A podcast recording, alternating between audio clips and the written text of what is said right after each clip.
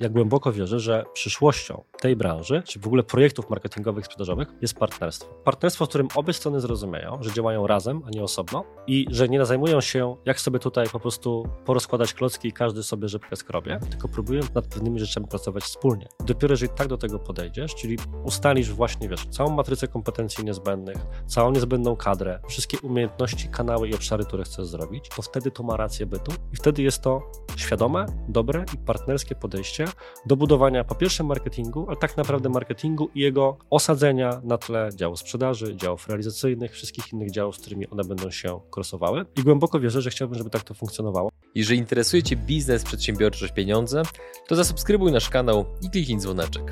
Partnerami przygód przedsiębiorców są Święto Kapitalizmu, konferencja dla ludzi z hajsem i brakiem kija w dupie, IBCS Tax, spółki zagraniczne, ochrona majątku, podatki międzynarodowe, Fullbacks, kompleksowa obsługa importu z Chin oraz pomoc na każdym jego etapie, Fit Group, nowoczesne kamienice gwarancją przyszłości. YouTube dla biznesu. Wejdź na przygody.tv i zobacz, jak wiele mogłaby zyskać Twoja firma dzięki YouTube z naszą pomocą. Linki do partnerów znajdziecie w opisie filmu. Dzień dobry drodzy widzowie, Adrian Gorzycki, Przygody Przedsiębiorców. Witam Was w pierwszej, nowej serii z Arturem Jabłońskim. Dla tych z Was, którzy Artura nie znają, Artur jest przedsiębiorcą, autorem książek, mężem, ojcem, fanem zespołu hip-hopowego Firma oraz Manchester United. Dzień dobry! Doceniam, że po raz pierwszy od chyba naszych siedmiu wspólnych nagrań nie wspomniałeś nic o samochodzie. No nie, to już się wytarło, nie? To już się wytarło, a ten Manchester United to trzeba będzie wypikać, bo to jest tak brzydkie słowo, to nie może iść w przestrzeń. Arturze, powiedz na początku w telegraficznym skrócie, o czym będą trzy odcinki, które będziemy nagrywali. E, jakbym wiedział, to bym ci powiedział. Dobry początek. Znaczy, generalnie pomyślałem, że kolejną serię przygotujemy wokół marketingu i sprzedaży B2B, ale nie tyle od strony głupio powiedzieć merytorycznej, bo to zakładałoby, że nie będzie merytoryki w tych odcinkach. Mam nadzieję, że widzowie później ocenią, że jest ich bardzo dużo. Natomiast trochę wszystkich zewnętrznych uwarunkowaniach albo mhm. pewnych błędach w sposobie myślenia, podejścia, zarządzania procesami marketingowymi i powiązanymi z nimi procesami sprzedażowymi, mhm. przez które, mimo na przykład teoretycznie wdrożonych najlepszych praktyk, najlepszych merytorycznych aspektów, nawet najlepszych ekspertów zewnętrznych bądź wewnętrznych, prawdopodobnie Twoja kampania nie działa. Jeżeli szukasz sposobu, żeby zidentyfikować, dlaczego właśnie nie generujesz większej liczby zapytań, sprzedaż nie rośnie, to być może właśnie, jeżeli robiłeś już wszystko wokół merytoryki, a nie pomyślałeś jeszcze o tych rzeczach, o których będziemy mówili, to te problemy i ich zadresowanie pomoże wystrzelić wszystkim pozostałym działaniom. Wiem, że pierwszy odcinek ma się rozpocząć od pytań do mnie, czego w sumie nie znoszę, ale dobra, znamy się, chyba lubimy, zacznijmy od tego. Wiesz, no po prostu stwierdziłem w ten sposób, że to nie może być tak, że robimy serię i skupiasz się tylko na byciu statystą, więc chciałbym cię zaangażować. Ja chciałem w ogóle parę maili wysłać w trakcie naszego nagrania, bo jak się odpalisz, to nie ma końca, e, oczywiście żart, więc dobra, nie przedłużając, zaczynamy. Moim marzeniem jest być, prowadziłeś chyba wywiad z tym człowiekiem, Miłoszem Brzezińskim, w sensie to jest, uważam sobie, to jest idealny człowiek do prowadzenia wywiadu, po prostu zadajesz mu pytanie i on ma 15 wątków sam do siebie, w sensie można by nagrywać longiem. Także pozdrawiamy Miłosza, uwielbiam człowieka. Natomiast, żebyśmy właśnie weszli już czysto wątek merytoryczny, to moje pierwsze pytanie do ciebie, Adrian, które wyda się banalne, mhm. ale chciałbym, żebyś potraktował je refleksyjnie, filozoficznie, poważnie, bo wbrew pozorom właśnie gdyby częściej sobie takie pytania zadawać, to świat byłby lepszy, to wyobraź sobie, że jesteś na konferencji albo przyjeżdża ktoś do ciebie i mówi ci, że on się zajmuje marketingiem. Zapytany przez ciebie, czy sam z ciebie kiedy się przedstawia, mówi, no ja jestem specjalistą od marketingu, zajmuję się marketingiem. To pytanie do ciebie, pierwsze skojarzenie, czym ta osoba się zajmuje, co ona w pracy robi? Wiesz co, no, jeżeli spojrzałbym przez pryzmat swojej wiedzy, to z automatu dopytywałbym prawdopodobnie o specjalizację, natomiast mhm. jeżeli nie miałbym mojego poziomu wiedzy, no to prawdopodobnie z perspektywy laika postrzegałbym marketing jako takie promowanie, reklamowanie, budowanie świadomości, to nie, to już są za trudne słowa, promowanie, reklamowanie czegoś. Ewentualnie ulotki albo krzykliwe hasła na ulicy, czy tak. inne piosenki z radia. Chwytliwy slogan musi być. Chwytliwy slogan. Musi się rymować. Musi tak. być handluj z nami paletami. na I, przykład. I wtedy jest dobrze, wtedy się, wtedy się sprzedaje wszystko. No właśnie, teraz zobacz. Gdybyśmy od tego, bo większość osób, która mówi, że się zajmuje marketingiem, ma jakieś bardzo szerokie pojęcie do tego, albo bardzo szeroki zestaw zadań i teoretycznie w firmach masz stanowiska typu specjalista do spraw marketingu. Im częściej taka tradycyjna firma, czyli jakaś firma B2B, produkcyjna, proste usługi i tak dalej, tym częściej występują właśnie takie stanowiska, tak ogólnie nazwane, albo właśnie w rekrutacji, czy w ogóle to się pracuje jako specjalista do spraw marketingu. A teraz, jakbyśmy próbowali, to znów to się wyda akademicką dyskusją, ale do czegoś dążymy, zdefiniować, z czego się składa marketing, to żeby nie komplikować sprawy właśnie pojęciami rodem z uniwersytetów, to taka moja typologia, podział sprowadza marketing do trzech aspektów. Po pierwsze, na szybko można powiedzieć, że jeden wymiar marketingu to są kampanie płatne. To, co ludzie kojarzą, że aha, ja wpisuję jakieś hasło w Google, widzę jakąś reklamę jakiejś firmy, gitara, widzę coś na Facebooku, klikam, to jest reklama, to jest marketing. Drugi wymiar, szeroko pojęte treści. I to jest też hasło worek w tym momencie, bo z jednej strony masz na przykład ulotki, a z drugiej strony na przykład będziesz miał tworzenie TikToków czy czegokolwiek innego. I trzeci poziom, ten, który trochę powiedziałeś o nim, kiedy wspomniałeś o budowaniu świadomości, to jest taki poziom strategiczny, ja bym go nazwał, bo to jest słowo poważne, ale tutaj się nadaje, czyli właśnie rozumienie grup docelowych, przygotowanie dla nich komunikatów, rozumienie wartości, których potem możesz użyć w sprzedaży, tworzenie buyer person, lejków marketingowych. Cała ta praca organizacyjno-planerska, czy harmonogramy działań stojące za marketingiem jako takim. I teraz zobacz, myśmy robiąc ten, ten trójstronny podział, czyli masz kampanie płatne, treści i strategię, zaledwie liznęli to, czym marketing jest, a jakbyśmy chcieli wejść jeszcze głębiej, to podział robi się następujący. Kampanie płatne, Facebook, Google, najbardziej oczywiste, ale jest jeszcze LinkedIn, Pinterest, który świetnie sprzedaje na rynku polskim, mało ludzi o tym wie. TikTok, to samo, bardzo dobre medium sprzedażowe również już w obecnym czasie. I wszystkie inne ekosystemy, jakieś mega niszowe, typu na przykład Quora na rynkach zagranicznych, czy reklamy nawet w innych wyszukiwarkach niż Google. Od wszystkiego są często osobne specjaliści, stanowiska, mają swoje własne systemy i umiejętności to trzeba opanować. Treści to jest też pojęcie worek, no bo treści to też są ulotki albo materiały przygotowywane dla działu sprzedaży przy dziale marketingu, czyli trochę taka najczęstsza rola marketerów, zwłaszcza B2B, te, ten rodzaj treści, ale również na przykład długie formy tak zwane, tworzenie blogów, tworzenie artykułów eksperckich, tworzenie tak zwanych adwertoriali, treści na stronę internetową, niemalże nisza w niszy, bo naszej pisze się artykuł, znaczy, są, się... a, przepraszam, mhm. przepraszam, to jest ciekawe słowo. Czym są adwertoriale? Pierwszy Adwertorial, jasna, to jest stara nazwa na artykuł sponsorowany. Jasne, dobrze, że o tym mówisz. I mhm. teraz zobacz, idąc nawet dalej, tekst na stronę internetową pisze się też inaczej niż artykuł. Są osobne stanowiska czy ludzie wyspecjalizowani w tym. Potem wchodzą media społecznościowe. Prowadzenie Twittera, Instagrama, Facebooka, każdy ma swoją specyfikę. Są to media głównie pisane z aspektem jeszcze wizualnym, a do tego masz YouTube'a, to też jest forma treści, które trzeba zaplanować, rozpisać, przygotować, czy wszystkie dzisiejsze krótkie wideo, czyli TikToki. Czyli masz teoretycznie jeden z trzech obszarów marketingu i już 10 specjalizacji, a potem dochodzi właśnie branding i strategia, czyli de facto budowanie marki, wizerunku i przełożenie jej na komponent strategii, gdzie również mógłbyś iść w kierunku wiesz, psychologii marketingowej, jak konkretny kolor wpływa na zwiększenie sprzedaży, na przykład w cateringach dietetycznych często wykorzystywanym kolorem, kolorem jest żółty i tak dalej. Nie? Albo na przykład właśnie to, co powiedzieliśmy sobie wcześniej, czyli harmonogramy, plany działań, strategia, powiązanie tego z zespołami e, sprzedaży marketingu. I tego się zrobiło mnóstwo. A potem masz jedną osobę, która teoretycznie ma się tym zajmować, albo firma szuka kogoś od marketingu i szuka jednego stanowiska. I zacząłem o tym myśleć po raz pierwszy, kiedy miałem okazję pracować z pewną hurtownią elektryczną, działającą na kilkunastu rynkach. I właśnie pojechałem do tej siedziby i przychodzi do mnie pani, taka smutna bierze mnie na spotkanie i mówi coś takiego, że ona jest nieustannie krytykowana za poziom tego, jak na przykład oni wyglądają. W mediach społecznościowych, jaką mają stronę zbudowaną, jak wyglądają kampanie, plus wszystkie standardowe zarzuty, czyli za mało lidów, za słabe, wszystko wszyscy znamy. Natomiast ona jest jedna, a na przykład handlowców jest 200 i każdy ma na każdym rynku jakieś zapotrzebowanie od niej, już wyłącznie jeżeli chodzi o produkcję materiałów, które mają tę sprzedaż wspierać. A co dopiero, jeżeli chodzi o taką prawdziwą marketingową robotę, którą ta pani powinna się zajmować. I wiesz, i teraz postaw się w sytuacji firmy, która właśnie dochodzi do wniosku, że po tym, jak do tej pory rosła głównie sprzedażowo, siłą wiesz, prezesa, założyciela, organizacją i tak dalej, chce na poważnie wziąć się za marketing i dochodzi do przekonania, że taka jedna pani albo jeden pan wystarczą. Coś takiego nie ma kompletnie racji bytu. Stąd taką pierwszą tezą, którą chciałbym zostawić właśnie wszystkim, którzy nas oglądają w tej chwili, czy słuchają podcastu, to jest, że pojedynczy marketer nie da rady w pojedynkę. Ci ludzie potrzebują wsparcia, ewentualnie należy się bardzo dokładnie zastanowić, kogo tak naprawdę my chcemy. Bo teraz dlaczego o tym mówimy? Później pewnie nieraz miałeś tutaj w innych seriach albo na spotkaniach okazję rozmawiać z dyrektorami bądź prezesami, którzy są głęboko przekonani, że marketing jest bez sensu. To jest częsty mit, który krąży, to prawda. Tak, i teraz ja rozumiem tych ludzi, natomiast ich wnioski są oparte na błędnych założeniach. Bo wiesz, ja jadę do firmy, zadaję kilka pytań i właśnie najczęstszym cytatem, który słyszę, to ten marketing to chyba nie działa, albo ten marketing jest chyba bez sensu. I to mówią albo prezesi, albo dyrektorzy wysoko postawieni, albo ludzie z działu sprzedaży i tak dalej.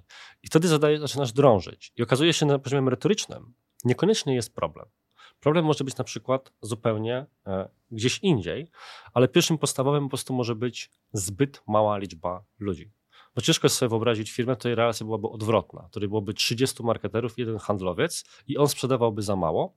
Wszyscy stwierdziliby, no to trzeba mu jeszcze dołożyć i marketing tutaj czeka, aż zacznie sprzedawać, dostarczyliśmy tyle lidów. Czyli wiesz, moja ukochana taktyka, kiedy próbuję coś zrozumieć, odwrócenie.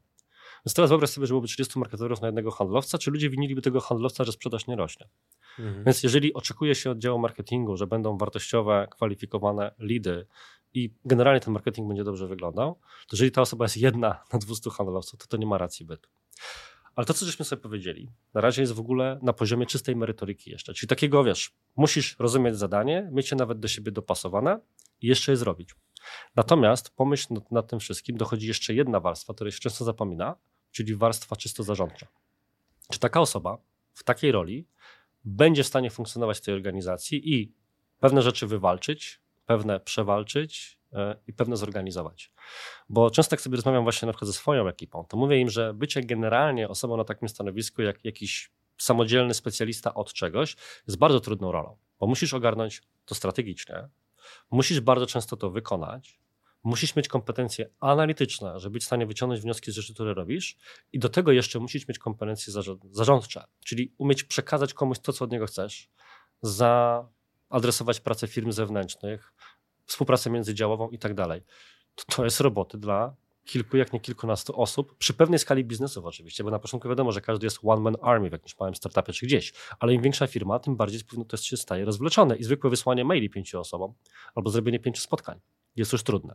I bardzo często na przykład to, co ja widzę, są, to są takie sytuacje, że jest sobie specjalista, nawet wysokiej klasy merytorycznie, który nie daje rady nie z powodu braków merytorycznych, ale z powodu braku na przykład albo wsparcia, albo braku kompetencji czysto zarządczych, niekoniecznie własnych. No bo na przykład powiem Ci taką sytuację.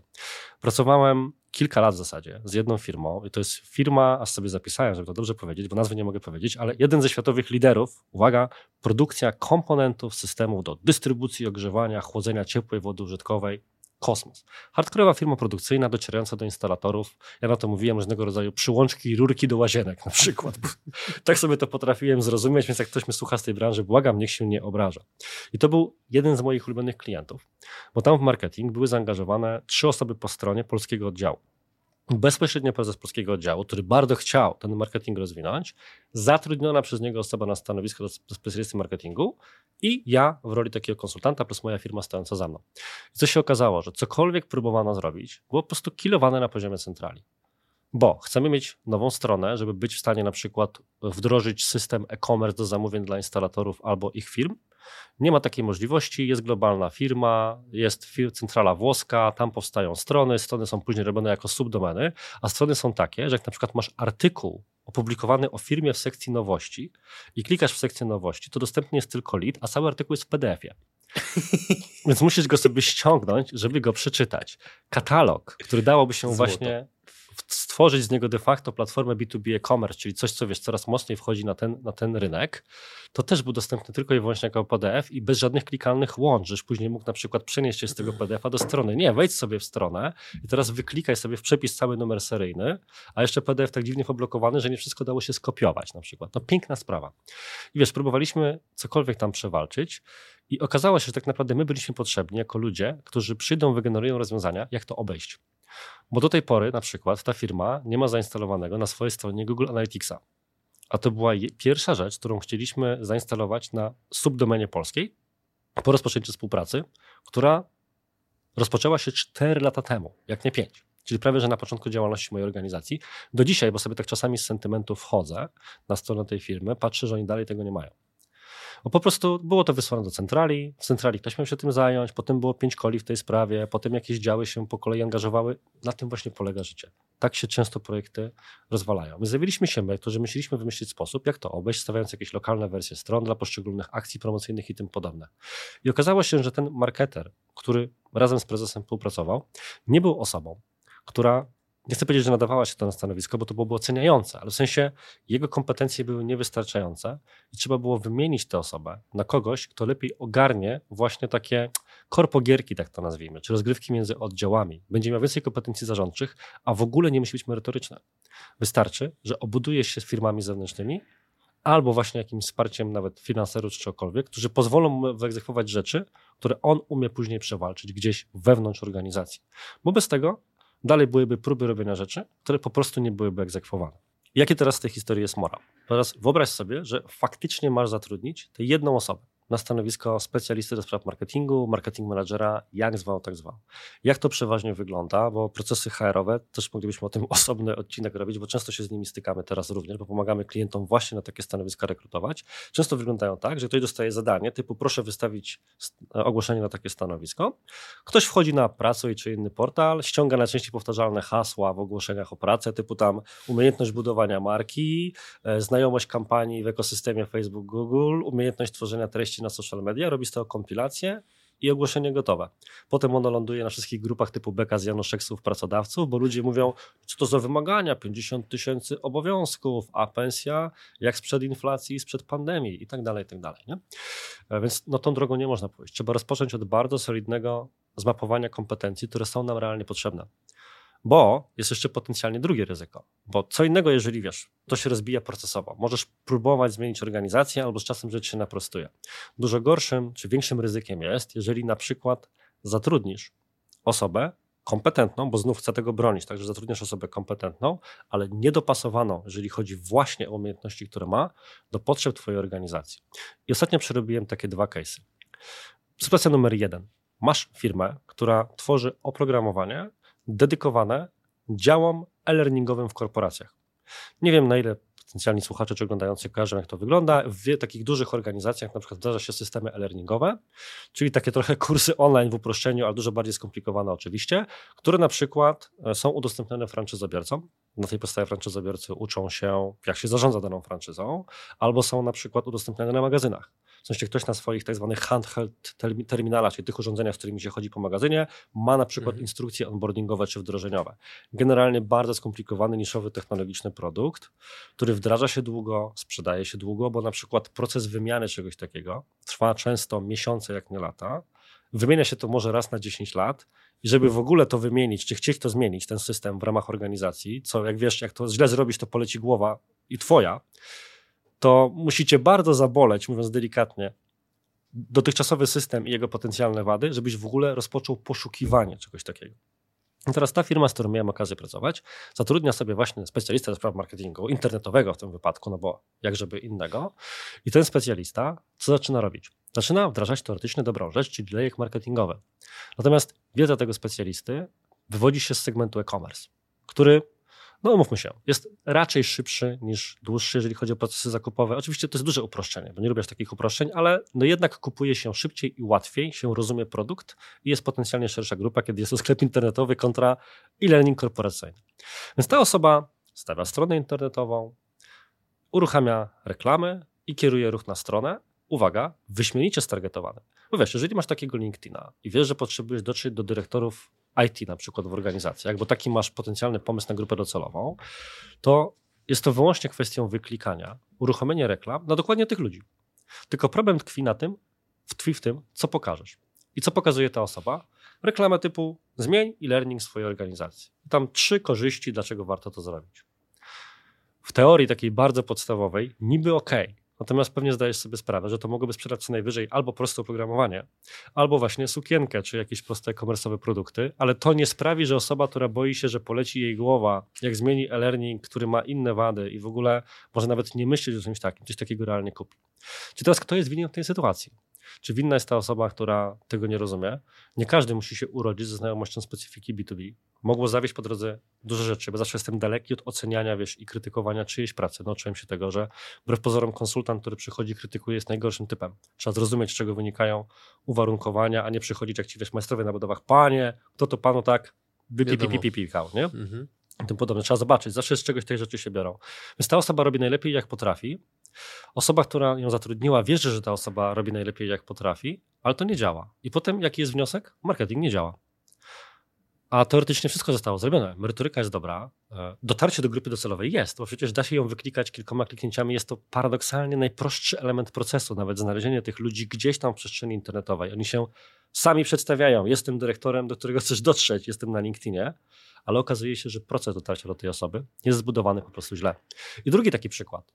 E, jestem obecnie zaangażowany jako konsultant, choć może jak ten odcinek się już pojawi, to już nie będę, nieistotne, e, w współpracę, żeby powiedzieć tak, żeby nikt nie wpadł do kogo chodzi, z jednym miastem, które szykuje się i niedługo przeprowadzi kampanię pozyskiwania inwestorów.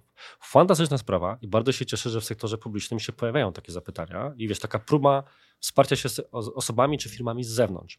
Natomiast ja jestem ten trzeci dowódki, jak to się brzydko mówi, czyli coś już zostało przygotowane przez dużą firmę zewnętrzną za duże pieniądze, a ja przychodzę ewentualnie jako taki, wiesz, tak zwany, jak ten drugi lekarz, do którego idziesz, jak ci się diagnoza pierwszego nie spodobała. Bo to zawsze szukasz tego, który powie coś, coś ci wygodne. Więc ja tam przychodzę na spotkanie, co się okazuje, że gdybym wziął logo hurtowni żwiru albo tej hurtowni elektrycznej i przylepił na pierwszy slajd prezentacji, która jest prezentacją strategii pozyskiwania inwestorów, to w zasadzie mógłbym ją realizować. Jest to niemalże generyczna, jak to się ładnie mówi, templatka do strategii marketingowej, ale uwaga, takiej prostej pod sklep internetowy. Bo tu pomysł, trzymaj się, był bardzo podobny, że zrobimy sobie stronę dla inwestorów, której będą zalety zainwestowania w tymże mieście, na przykład zbudowania wiesz, hali, miejsc pracy, wszystkie tego typu tematy. Następnie uruchomimy kampanie płatne na Google, Facebooku i LinkedInie za dużo pieniędzy, nie wydając się w szczegóły, to będą reklamy typu trzy takie wzorki banerków, zostań inwestorem, zainwestuj tu i tu, bo warto i jakieś potencjalne korzyści i że to wystarczy. Żadnej na przykład próby zrozumienia, wiesz, kto po drugiej stronie zajmuje się takimi rzeczami, że ci ludzie mogą być na przykład raczej zamknięci w społecznościach za różnego rodzaju paywallami, takich zamkniętych klubach biznesowych, że dotrzeć można tam zupełnie inaczej, bardziej indywidualnie, a to jest próba zrobienia masowego olejka marketingowego z e-commerce, do wysoce wyspecjalizowanych grup docelowych, gdzie takich ludzi pewnie da się liczyć globalnie w tysiącach łącznie, którzy mogliby takie decyzje w tym momencie podjąć. Nie? I znów, gdzie tu leży problem? Czy problem leży mhm. po stronie ktoś, kto to wykonywał, że tego nie wiedział? Czy problem leży na przykład po stronie zapytania, które zostało tak przygotowane, że oczekujemy? Bo jaki był brief? Brief był na przygotowanie kampanii płatnej. Więc trochę to, co chciałeś, to co zostajesz.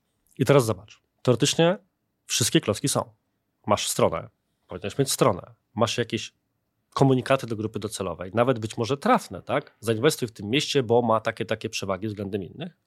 Masz dobrane kanały marketingowe i ludzi, którzy kompetentnie w ramach tych kanałów będą potrafili taką kampanię zrealizować. Natomiast ja wiem, że ona nie zadziała. Po prostu jestem w stanie, wiesz, jak to ładnie mówią anglosasi, postawić my neck on the line, że to nie ma racji bytu, bo tego typu kontrakty, deale dopina się inaczej i tego typu wsparcie promocyjne musi na przykład uwzględniać dużo więcej treści, relacji jeden na jeden, pewnie prędzej mimo wszystko słuchawki albo maila niż reklamy płatnej tu i tam. Więc można robić te rzeczy obok, ale na pewno nie zamiast. Dlatego to właśnie było przełożenie lejka z zupełnie innego typu biznesu do potrzeb w tym momencie trochę budowania relacji inwestorskich i to też nie zadziałało. Firmy są tego wbrew pozorom świadome. Jakie jest potencjalne rozwiązanie, żeby je obejść? takie jak teoretycznie w tym przykładzie, który powiedziałem, czyli zatrudnijmy firmę zewnętrzną, która nam to ogarnie. Jakby nie było, wiesz, jeżeli masz za mało ludzi, nie chcesz zatrudniać kolejnych, to rozwiązaniem jest zawsze delegatura jakiegoś obszaru. Więc w tym momencie ktoś, kto chce ogarnąć lepiej marketing w swojej firmie, albo na przykład cokolwiek innego, wpada na najgenialniejszy pomysł na świecie, że on po prostu zatrudni sobie do tego agencję. Tylko, że Mm, to jest bardzo skomplikowany wątek, który będę chciał teraz omówić i naprawdę chciałbym, żeby on wybrzmiał ze wszystkimi subtelnościami, ponieważ chciałbym, żeby słuchacze oglądający wyszli z takim wnioskiem, że wszystkie strony tej relacji są winne, więc wszystkie wspólnie powinny po prostu usiąść do stołu to zaadresować. Bo teraz zobacz, czy gdybyśmy ponownie spróbowali użyć odwrócenia i budowałbyś sprzedaż w swojej firmie, zajmujesz się teraz wiesz, tematami inwestycji nieruchomości, zajmujesz się kanałami na YouTubie, tak?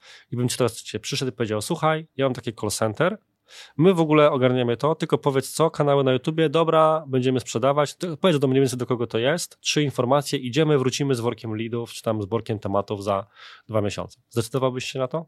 Bałbym się, że marka za bardzo ucierpi na tak powierzchownym procesie ułożenia sprzedaży. Nawet wiesz, bo dużo firm opiera swoją sprzedaż o zewnętrzny call center, ale jednak jest nad tym pewna kontrola. Jest mhm. stałe wsparcie, są pewnie szkolenia produktowe, sprzedażowe. Wiesz, masa rzeczy, które i kontrolingu, który upewnia się, że to idzie. Więc to nie jest mimo teoretycznie zdelegowania całkowicie na zewnątrz. Więc jakbym ci powiedział, że całkowicie to ci ciebie zdejmę i nie będziesz musiał na to patrzeć, to byś się popukał w głowę, że to nie ma prawa tak działać. A tymczasem wiele firm dokładnie tak zleca na zewnątrz marketing. W sensie, dobra, to my to damy jakiejś firmie zewnętrznej, oni to ogarną, niech nam wyślą raport i niech jeszcze wyślą lidy albo niech sprzedaż w sklepie internetowym czy gdziekolwiek rośnie, a my nawet nie musimy tam nic robić. W sensie nie chcemy, chcemy zająć się innymi tematami. I to jest błąd popełniany taki trochę wygoda, żeby nie użyć jakichś innych sformułowań po stronie firmy, która chciałaby mieć to po prostu z głowy, bo nie traktuje tego poważnie, bo trochę nie ma podstaw na podstawie wcześniejszych doświadczeń, ale z drugiej strony masz na przykład firmy, które próbują udawać, że to jest możliwe. Bo na przykład pewnego hasła, którego ja bardzo nie lubię, bo uważam, że żeby móc jego użyć, to musisz mieć dużo kompetencji zbudowanych wewnętrznie, naprawdę szeroką kadrę i ławkę. To jest takie pozycjonowanie się przez wiele firm jako zewnętrzny dział marketingu. marketingu. Bo żebym ja mógł się nazwać dla, dla jakiejś firmy zewnętrznym działem marketingu, to naprawdę musiałbym być bliskiej relacji z tą firmą, a nie na zasadzie ktoś mi wysyła briefa i ja potem wracam z jakimiś rzeczami. To jest mój cały dział, budowanie działu marketingu. Natomiast jest to hasło, które wszystkich bierze, no bo to jest dokładnie odpowiedź na ten problem, który teraz zdefiniowaliśmy. I teraz to rodzi jeden problem za drugim problemem, bo teraz zobacz. Inny przykład. E, zgłosiła się do nas kiedyś firma, bo to w ogóle to jest trochę tak, że my jesteśmy ulubioną firmą firm, które już miały złe doświadczenia z zeszłymi firmami, z którymi pracowały, bo teraz jak my im mówimy, że przeważnie problem jest w tym, tym, w tym i w tym, to jest takie tak, w tym właśnie był problem, więc to się świetnie rozmawia sprzedażowo. E, więc to jest zawsze ostatnia firma, z którą będziesz pracował, nie? pod mm. tym mhm. kątem. Bo jeśli nie będziesz potrzebował tych samych błędów, nie będziesz popełniał. Natomiast, wychodząc e, z powrotem do brzegu, zgłasza się firma, z którą pracujemy zresztą do dzisiaj. Jest to firma z branży medycznej i potrzebuje mieć tworzone wyspecjalizowane treści. I teraz specjalnie mówię o tym przykładzie, bo jest to wbrew pozorom rzecz prosta. No bo zobacz, to jest wyłącznie treść. Na przykład artykuły eksperckie, zatrzymajmy się na tym aspekcie. Więc wydaje się, że możesz faktycznie to komuś dać i jak ktoś jest ogarnięty, to to napisze. Natomiast jak przeważnie w tego typu firmach wygląda proces tworzenia treści? Masz jakieś jedno spotkanie, ktoś ci mówi, czego byś chciał zrobić. Załóżmy, że zatrudniasz agencję SEO, która ma przy okazji dzięki tym artykułom twoją stronę pozycjonować. Agencja SEO idzie robić swoje homeopatyczne rzeczy, czy czymkolwiek oni się tam zajmują. Nie no, to jest ciężka praca, ale generalnie wymyśla, o czym ma napisać artykuły i tak dalej. Ktoś to pisze i ta osoba ma wiedzę merytoryczną. Znów, to jest dobry specjalista od SEO. Albo jest to dobra osoba pisząca. Ale czego ona nie ma? Nie ma wiedzy specjalistycznej a zostaje pozostawiona sama sobie, żeby na przykład napisać artykuł o implikacjach zdrowotnych grzybicy stóp, czy cokolwiek innego. W sensie, no, mnie jest tej osoby żal. W sensie, to nie ma prawa zadziałać, bo co wówczas powstanie? Treść, która jest na poziomie merytorycznym, prawdopodobnie modnego, modnej obecnej sztucznej inteligencji typu ChatGTP. Bo to jest dokładnie to. Tym się zajmują wówczas takie osoby. Kompilują kilka artykułów z internetu i z pewnych ogółów tworzą kolejny ogół a potem ty wchodzisz, bo szukasz jakiejś właśnie treści, która ma ci pomóc, która być może przekonałaby cię do kontaktu z tą firmą. I co? I czytasz takie ogólne rzeczy. Ty się na tym znasz, bo inaczej byś nie szukał, albo chcesz to poznać, ale jesteś z tej branży, więc masz uczulenie na pieprzenie, więc w tym momencie byś to wykrył i mówisz, Boże, przecież to pisała osoba, to nie ma o tym pojęcia. Więc jak ja mam tej firmie cokolwiek zlecić, skoro tak o sobie piszę? Albo czytasz artykuł, który jest ekspercki, tak naprawdę jest para ekspercki, czyli nic z niego nie wynika, tak realnie, żebyś się na tyle doedukował, żeby to było przekonujące dla ciebie jako potencjalnego klienta. I koło się zamyka. Więc poza tym, wówczas ta osoba, która napisała najlepiej jak potrafi taki artykuł, wysyła go do akceptacji klienta. Klient na to patrzy i mówi, Boże, jakie to jest złe. I jest milion poprawek merytorycznych. I zaczyna się ping-pong klasyczny mailowy, czyli runda poprawek, ktoś coś poprawia, znowu runda poprawek, ktoś coś poprawia i wreszcie jaka jest reakcja firmy? Mówią, tak, tak to ma wyglądać, tym to sami zrobimy. A tą współpracę dałoby się ułożyć, gdyby ona była na przykład zaplanowana inaczej, bo być może należało zdiagnozować, że problem nie jest w samym tworzeniu treści, tylko problem jest na przykład w sposobie wyciągania informacji z wewnątrz organizacji, która pozwoli stworzyć treści lepsze niż to, co Google już jest.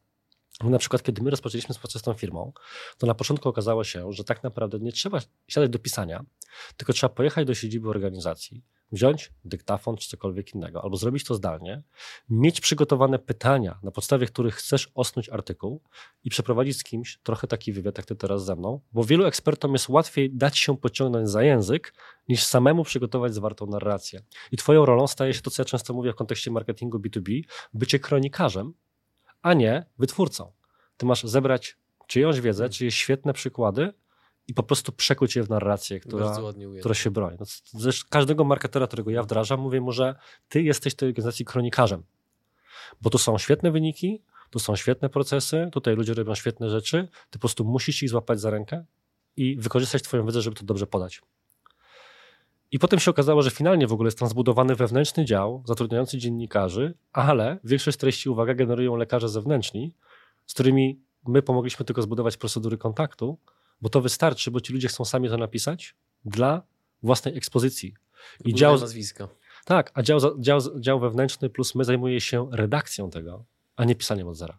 Ale to wymaga kompetencji na poziomie budowania procesów, budowania zależności między zespołami, zrozumienia, co może w takiej organizacji grać, co nie zagrać, plus zrozumienia, że firma nie może być zewnętrznym elementem, na którego się spycha zadanie, tylko to jest prawdziwa partnerska relacja między z jednej strony firmą, a z drugiej strony agencją, firmą doradczą, jakąkolwiek inną, która ma ci pomóc takie rzeczy zbudować. I zobacz, to jest pierwszy scenariusz, w którym coś takiego może nie zagrać, ale nawet przy teoretycznie innego rodzaju działaniach też jest wiele punktów, które mogą nie zagrać. Bo skupmy się na sytuacji czysto punktowej, która pozornie powinna być łatwiejsza. Masz firmę. W ramach Twojej strategii myślisz nad przetestowaniem reklam w Google. Kogo będziesz szukać do współpracy w tym zakresie? Specjalisty od reklamy w Google. Niesamowite, jak na to wpadłeś. Ale, bałem się, że to jest tak podchwytliwe, że i tak mnie jakąś minę wprowadza. Znaczy, żeby nie było, to i tak jest zła odpowiedź. Natomiast to jest... Dzięki. Natomiast odpowiedź jest logiczna. Natomiast oczywiście no, szukasz najbardziej merytorycznej osoby od tego obszaru. I teraz ja nieprzypadkowo się posłużyłem wcześniej przykładem agencji SEO, choć po tym pewnie będę zbierał różne telefony z pogróżkami od tych, ludzi, to, od tych ludzi, którzy normalnie sprzedają SEO za 300 zł, teraz będą dzwonić do mnie, żeby mnie opierdzielać. Natomiast więc skupmy się na tym, na tym Google. Szukasz kogoś od Google'a i wiesz, jak przychodzisz do niego z sklepem z sukienkami, czy rzeczą, ja nie chcę oczywiście obrazić, wiesz, poziomu skomplikowania biznesu typu sklep z sukienkami, bo mamy takich klientów dziesiątki, to jest bardzo trudny biznes do prowadzenia, jak każdy, w sensie nie ma łatwych biznesów łatwo mogą się tylko z zewnątrz wydawać. Natomiast są pewne rzeczy, które po prostu trudniej dotrzeć do odbiorcy, ścieżka jest dłuższa, albo trudniej to przedstawić. Czy trudniej jest nawet, żeby osoba, która to znajdzie, realnie się zdecydowała. Jest po prostu dużo takich rzeczy. Więc łatwo się ustawia reklamę, w sensie w miarę łatwo, bo jeżeli ma się wiedzę merytoryczną na temat systemu, dla dobrze zoptymalizowanego, z fajną ofertą i tak dalej, i tak dalej, sklepu z sukienkami. Bo jeżeli tam jest odpowiednia polityka cenowa, jest to dostępne, jest potencjalny masowy odbiorca, wzornictwo nie jest jakieś dziwne, że wiesz, patrzysz na to i myślisz, z którego wybiegu ten człowiek uciekł, tylko faktycznie coś, co byłbyś gotów wyjść na ulicę, to to raczej pójdzie niż nie pójdzie. Więc jesteś merytoryczny, odpalisz to i to działa. Ale teraz przychodzi na przykład do ciebie firma i posłuchajmy się nawet tym wcześniejszym przykładem, która robi e-learning korporacyjny. I tu jest bardzo duży problem wynikający z niezrozumienia tego, na czym tak naprawdę powinniśmy się skupić po obu stronach procesu. Bo zobacz, ty jako firma szukasz specjalisty od Google'a i chcesz mu zaufać. W sensie, no nic dziwnego, szukasz specjalisty, który powinien to ogarniać. I mówisz mu, proszę pana, my tu mamy taki program, ten program robi mambo jumbo i ludzie są wyedukowani w organizacji. I ty patrzysz na to, mówisz, ok, dajcie mi to. Jaka tu jest strona? Strona jest taka, ok, a jakie tam słowa kluczowe czy musi być? No, no proszę pana, no, e-learning korporacyjny, wdrażanie e-learningu, e-learning w organizacji, no bo o co cię spyta specjalista Google'a? O swoją specjalizację, czyli na jakie słowa kluczowe ma puszczać reklamę. Więc on to robi. Mówi, dobra, proszę pana, no to tam będzie to kosztowało mniej więcej tyle i tyle, bo to mi tak pokazują planery słów kluczowych, jakieś tam inne narzędzia, z których korzystam. Za obsługę tyle, dobra, jedziemy. No więc co robi specjalista? Specjalista odpala reklamy na wszystkie słowa kluczowe, które tyczą się tego tematu. E-learning korporacyjny, wdrażanie e-learningu, oprogramowanie do e-learningu, etc., etc. Natomiast jak się to kupuje? No, raczej rzadko poprzez jednego serca w Google i po prostu wejście na stronę i wyklikanie wdróż e-learning w korporacji na 500 osób i z 15 oddziałami. Więc to może być jakiś element całego procesu, natomiast niewystarczający. I to jest problem, klasyczny problem w ogóle wynikający ze specyfiki procesu zakupowego. Czyli wiesz, klient wymyślił sobie jakieś potencjalne rozwiązanie swojego problemu, myśli, że wystarczy Google, przychodzi do kogoś od tego i ta osoba, ponieważ jest specjalistą od Google'a, nie musi, i chciałbym, żebyśmy to podkreślili, ta osoba nie musi, albo ta firma nie musi. To nie jest jej koniecznie obszar działania. Rozumieć, że to nie zadziała. Bo wiesz, to jest jak te stare powiedzenie, jeżeli masz w ręku młotek, wszystko wygląda jak gwóźdź. Jeżeli znasz się na Google, to uważasz, że ten problem jest do rozwiązania Google'owo. Że da się to zrobić. Jest to kwestia znalezienia rozwiązań wewnątrz narzędzia. Bo to jest twoje narzędzie, twoja specyfika. Jeżeli jesteś firmą od Google'a, to w tym obszarze będziesz myślał. I niekoniecznie masz na pokładzie specjalistów, którzy powiedzą, ale hola, panowie, ale tutaj proces zakupowy czegoś takiego wygląda inaczej. Po pierwsze, musimy zadresować jeszcze to i to i to, od klienta wydobyć to i tamto i ten. I teraz zobacz. Szukanie, oczywiście the blame game, ulubiona gra wszystkich. Kto jest winien? Czy firma powinna mieć takie rzeczy? Powinna. W sensie, no, czy fajnie, żeby firma, która zajmuje się Googlem i przychodzi do niej klient, umiała odpowiedzieć sobie na pytanie, czy temu konkretnemu projektowi powinno się odpalić reklamę w Google? Powinna. Ale z drugiej strony, czy firma, która to zleca, nie powinna mieć na pokładzie osoby, która będzie to rozumiała i stwierdzi, że dobra, temu panu od Google'a musimy dać dużo więcej informacji, a poza tym potrzebujemy jeszcze takiej, takiej, takiej firmy, których łączne działania to zrobią, plus potrzebujemy wewnętrznie jeszcze kogoś takiego, takiego, takiego. I w ogóle fajnie byłoby, jak to mówią ładnie po staropolsku, sfacilitować spotkanie między tymi wszystkimi osobami, żeby oni się spotkali i zrozumieli nawzajem swoją specyfikę i może zróbmy jakieś warsztaty, wypracujemy plan tak naprawdę i zobaczmy, na którym etapie procesu zakupowego klienta i w jakiej formie ten Google może pomóc. Bo może niekoniecznie będziemy puszczali reklamy typu wdróż e-learning w korporacji, ale będziemy promowali filmy na YouTubie, albo będziemy promowali artykuły, które będą pozwalały po raz pierwszy pokazać nasz program ludziom, albo uświadomić rolę e-learningu i potem będziemy generowali z tego na przykład kontakty do potencjalnych osób, do których będą już odzywali się handlowcy na LinkedInie, do których będziemy kierowali inne formy reklam albo inne kanały dotarcia. Powinni? To też nie powinni, ale wiesz, ja już prowadzę firmę na tyle długo, plus tym taką sumą doświadczeń wszystkich osób, z którymi kiedykolwiek rozmawiałem, bo to jest ta przyjemność bycia konsultantem, że uczysz się po prostu wszystkimi firmami, z którymi rozmawiasz, że już przestałem sobie myśleć o kategoriach typu ludzie powinni, tylko myślę, jak to rozwiązać. I teraz, jaki jest z tego de facto, z całego naszego pierwszego odcinka i z tej sytuacji morał? Po pierwsze, to jest kurde trudne. Piękny wniosek.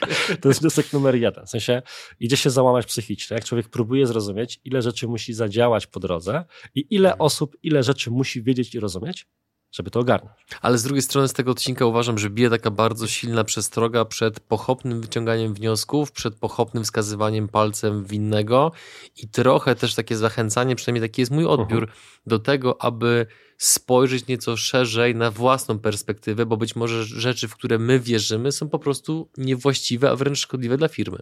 Trochę tak. I plus to się właśnie też sprowadza do tego, żeby być w stanie uczciwie sobie odpowiedzieć na jedno, żeby dojść do współpracy i to jest takie moje małe marzenie, że chciałbym, żeby przyszłość rynku, w ogóle doradczo, szkoleniowo, marketingowo, sprzedażowego była naprawdę partnerska. I wiesz, słowo partnerstwo jest odbierane przez wszystkie przypadki, ale stało się takim już po prostu słowem, którego wszyscy używają, trochę traci na znaczeniu, bo jest takie wyświechtane. Natomiast ja głęboko wierzę, że przyszłością tej branży jest faktycznie, czy w ogóle projektów marketingowych, sprzedażowych, jest partnerstwo.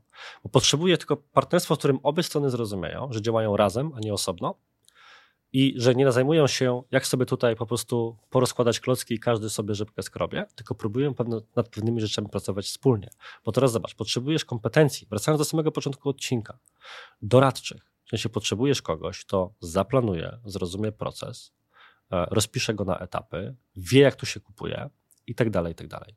Potrzebujesz kompetencji wykonawczych. Kogoś, kto jeżeli elementem zaplanowanym wcześniej będzie, potrzebujemy reklam w Google, to to weźmie i ogarnie, ale nie będzie musiał przy okazji wymyślać tej części doradczej, bo to nie jego rola. I on nie musi być tego ekspertem, bo wracamy do przykładu hurtowni elektrycznej. Nie da się być ekspertem od każdego obszaru marketingu w jednej osobie. Będziesz co najwyżej średni we wszystkim. Generaliści też są potrzebni, osoby, które wyznaczą kierunek, ale one z drugiej strony nie przeklikają ci później reklam tak idealnie, żeby zoptymalizować je w sposób, który wyciągnie ci jeszcze więcej, bo gdzieś ich poziom wiedzy się kończy. Zwyczajnie się kończy. Więc potrzebujesz umieć sobie odpowiedzieć na pytanie, kogo potrzebujesz mieć u siebie, kogo być może musisz jeszcze dorekrutować, jakie, ci, jakie te kompetencje ludzie muszą mieć, z kim będą współpracowali, jak to zorganizować, jak to oprocesować i z kim z zewnątrz jeszcze, konsultantem, finanserem, agencją, firmą innego typu, się wesprzeć właśnie w tym całym procesie. I dopiero jeżeli tak do tego podejdziesz, czyli ustalisz właśnie, wiesz, całą matrycę kompetencji niezbędnych, całą niezbędną kadrę, wszystkie umiejętności, kanały i obszary, które chcesz zrobić i będzie osoba, która to zaplanuje, albo osoba bądź firma, która to zaplanuje i wykona, to wtedy to ma rację bytu i wtedy jest to świadome, dobre i partnerskie podejście do budowania po pierwsze marketingu, ale tak naprawdę marketingu i jego osadzenia na tle działu sprzedaży, działów realizacyjnych, wszystkich innych działów, z którymi one będą się krosowały. I głęboko wierzę, że chciałbym, żeby tak to funkcjonowało. I to jest też powód, dla którego właśnie my jako firma zatoczyliśmy takie pewne koło, o których pamiętasz, gadaliśmy w poprzedniej serii eksperckiej. Czyli, że my zaczynaliśmy, ja kiedyś jako strateg w organizacji strategicznej, potem głęboko wierzyłem właśnie w takie punktowe rozwiązywanie problemów i wielokrotnie się na tym przejechałem. I teraz mam firmę, która de facto ma kompetencje z jednej strony HR-owe, z drugiej ogromny dział doradczy, a z trzeciej dział wykonawczy, bo wyrośliśmy, wiedzieliśmy, że jeżeli mamy dalej być konkurencyjni rynkowo, szczególnie za kilka lat. To musicie być kompleksowi. To musimy być de facto kompleksowi, który jest kolejnym wyświetlanym słowem, ale tak naprawdę najlepiej oddającym tutaj istotę rzeczy, bo jeden klient przyjdzie i ja muszę móc w stanie powiedzieć, że panu wystarczą reklamy w Google, współpracę z nami, resztę pan ma już ogarniętą, ale inny przyjdzie, będzie chciał Google'a, a ja muszę powiedzieć, nie, nie, nie, to w ogóle nie ma racji bytu. Albo pan może sobie zrobić Facebooka czy Google wewnętrznie, ale problem jest gdzieś indziej, bo jest pan jak ta firma od armatury i tych wszystkich przyłączek. Tak naprawdę tutaj trzeba pomyśleć, jak to oprocesować, żeby dział sprzedaży albo dział decyzyjny będący w innym kraju dostarczał rzeczy, których pan realnie potrzebuje, albo jak to obejść. To jest w ogóle super postawa, żeby klientowi dawać nie to, czego on chce, tylko to, tego, czego on realnie z Twojej perspektywy potrzebuje, bo to jest takie po prostu uważam uczciwe i ludzkie podejście, którego jest wciąż trochę mało w przestrzeni biznesowej, ale uważam, że ludzi reprezentujących Twoją postawę jest coraz mhm. więcej mhm. i to jest super trend. Wiesz, to jest prawdziwa sprzedaż doradcza, tak? Czyli ktoś przychodzi, przychodzi na teoretycznie końcu procesu zakupowego opisanego przez Kotlera i on już teoretycznie wybrał sobie rozwiązanie, którego potrzebuje i on mówi, wie pan co, ja bym chciał reklamy w Google. I ty możesz powiedzieć, proszę, oto pańskie Google Adsy, być może nawet wierząc, że to jest najlepsza rzecz dla tego człowieka, bo całe życie to robiłeś i zawsze działało, albo hmm. przeważnie działało, więc czemu miałoby teraz nie zadziałać?